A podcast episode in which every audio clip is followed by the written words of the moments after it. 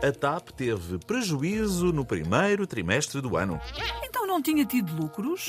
Sim, fechou o ano passado com lucro de mais de 65 milhões.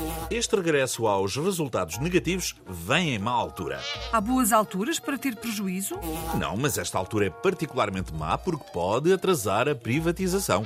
Ah, pois, os investidores não têm interesse por empresas deficitárias. Agora, provavelmente será preciso injetar lá dinheiro. Dinheiro de quem? Adivinha?